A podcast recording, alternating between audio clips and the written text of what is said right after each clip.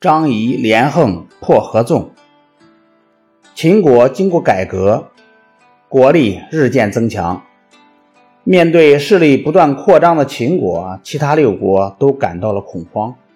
为了抵抗秦国，有人建议六国采取联合抗秦的策略，这种策略叫做合纵。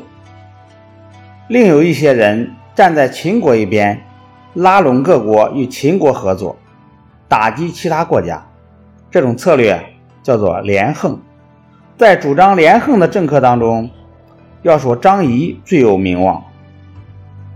张仪是魏国人，他早年和苏秦在鬼谷子先生门下求学。张仪学完课业之后，告别了老师和同学，到各诸侯国去进行游说。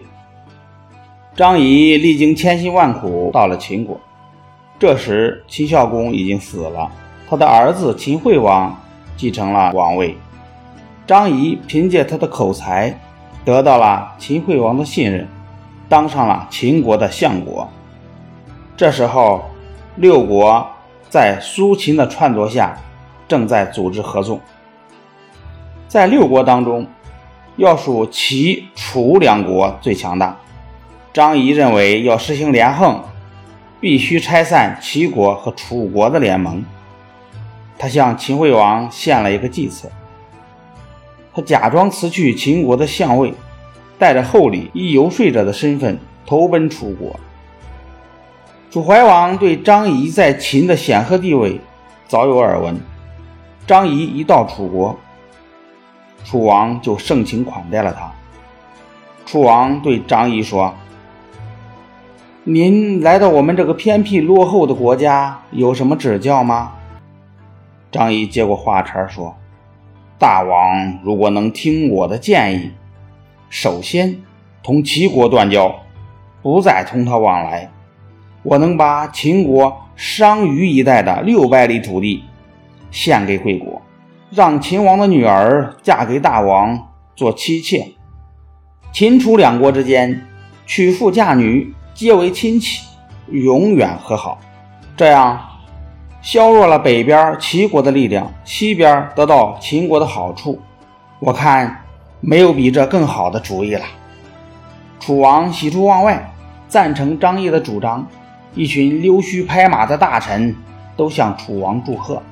楚国把相印交给张仪，宣布与齐国解除盟约，并派使臣随张仪。接收商於之地，张仪出使楚国的目的达到了。他一回到秦国，便假装从马上掉下来，伤了脚，一连三个月都不理楚国使臣。后来齐国见楚国不讲信义，便与秦国联合了。张仪见计划实现了，便把楚国使者打发走。楚国使者再一次向张仪索要土地时，张仪却耍赖起来，不承认有这回事儿了。使者回来一报告，气得楚怀王直翻白眼，发动十万大军攻打秦国。秦惠王也发兵十万人马迎战，齐国也赶来助战，楚国一败涂地，十万人马只剩下了两三万。商于六百里地没到手不说，还被秦国夺去了汉中六百里地。